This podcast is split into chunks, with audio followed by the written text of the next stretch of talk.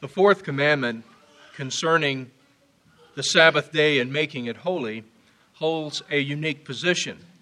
It is the only one of the Ten Commandments that is held commonly to not apply to the New Testament church. The reason is pretty simple. We do not have a problem understanding why the other nine commandments, what they're about, and why they are a big deal. But we have a lot of trouble understanding exactly what the Sabbath is about and why it should be a big deal. And in this regard, we are in good company, for the Sabbath was something the Jews didn't really understand either. In fact, misunderstanding the Sabbath day lay at the heart of the religious leaders' opposition to Jesus and their plot to kill him.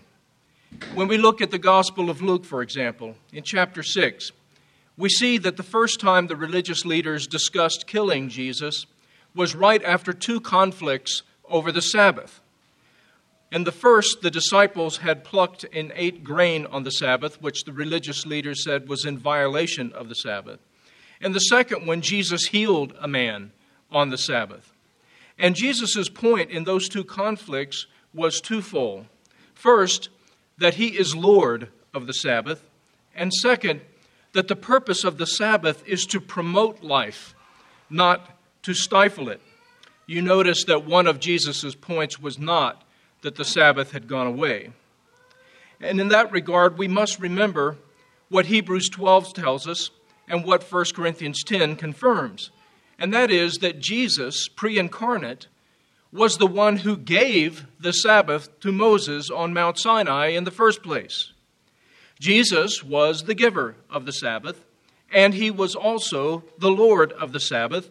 And as Lord of the Sabbath, Jesus, during the time of his earthly ministry, was correcting the religious leaders' misunderstanding and misapplication of the Sabbath.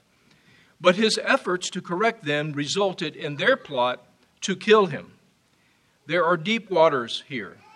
Somehow, there is a link between the religious leaders getting the Sabbath wrong and they're getting Jesus and the gospel wrong. They had already rejected the Sabbath, notwithstanding their great preoccupation with keeping it. Clearly, they were zealously keeping something, but it wasn't the Sabbath. And I think there's a connection here that continues down through church history. And I think it has to do with thankfulness. You see, the Sabbath and the gospel are both very closely connected to thankfulness.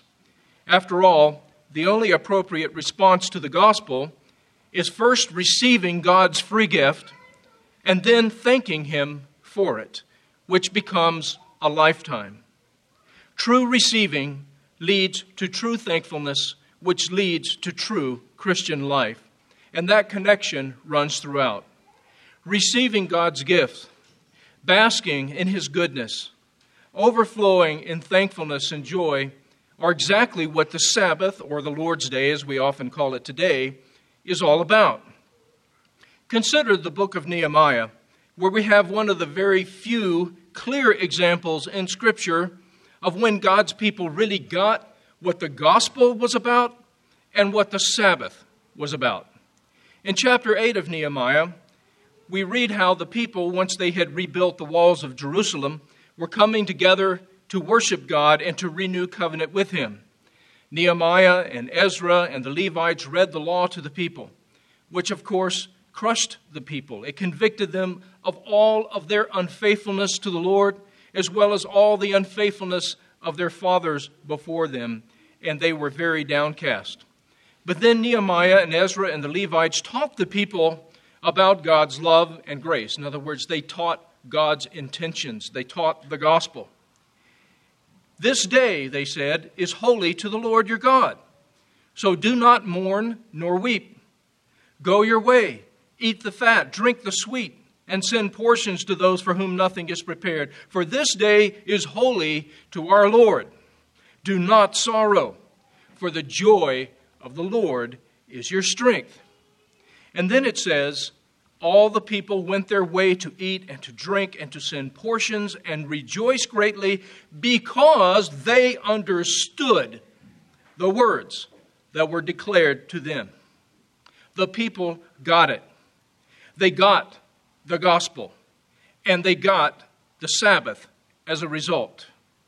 Both are about receiving God's free gifts and basking in them and responding in gratitude, which leads to joy, the joy of the Lord, sharing, giving to one another, fellowshipping, and rejoicing together. And that, the scripture says, is our strength. It is our only strength. That's what the Sabbath is about the proper response to the gospel. But when we lose this grateful spirit, we lose the spirit of the Sabbath, and we ultimately lose the spirit of the gospel itself. Now, they don't just disappear, rather, they sour like fine cream that isn't enjoyed, but rather just left sitting around.